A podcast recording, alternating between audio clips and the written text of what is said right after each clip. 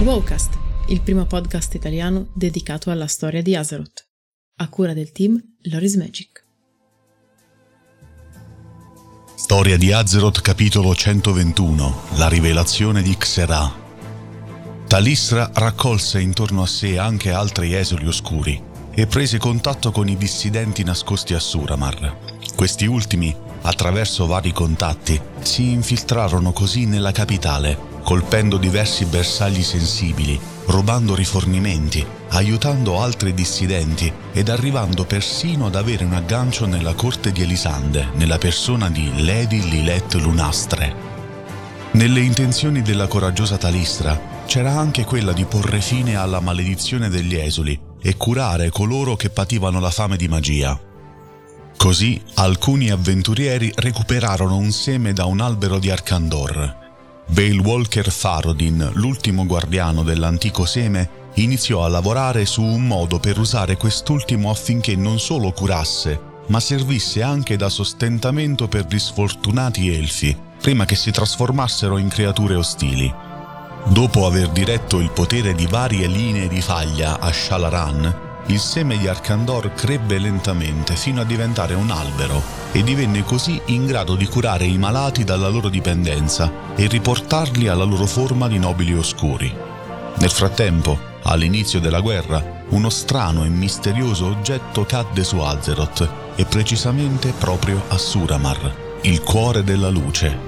Iniziò così una terribile lotta per recuperare questo misterioso oggetto e solo dopo molte battaglie i difensori di Azeroth furono in grado di risvegliare il cuore tramite le lacrime di Elune.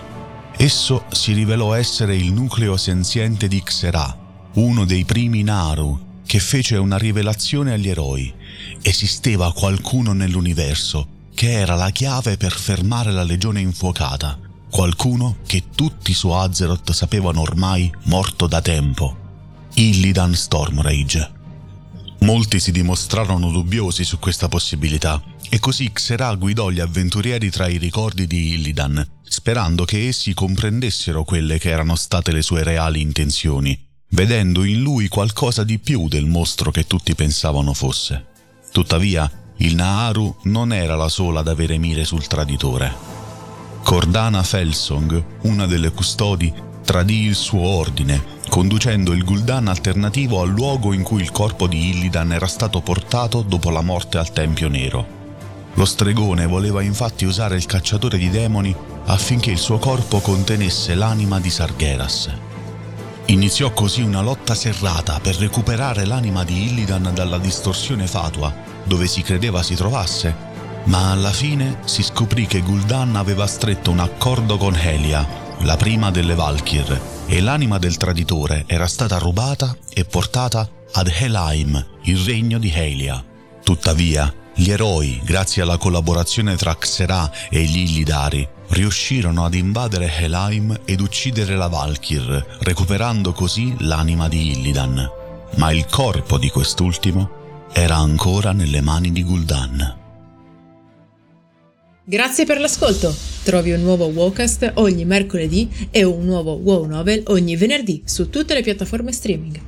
Ti aspettiamo su YouTube con approfondimenti video, estratti delle live e tanto altro.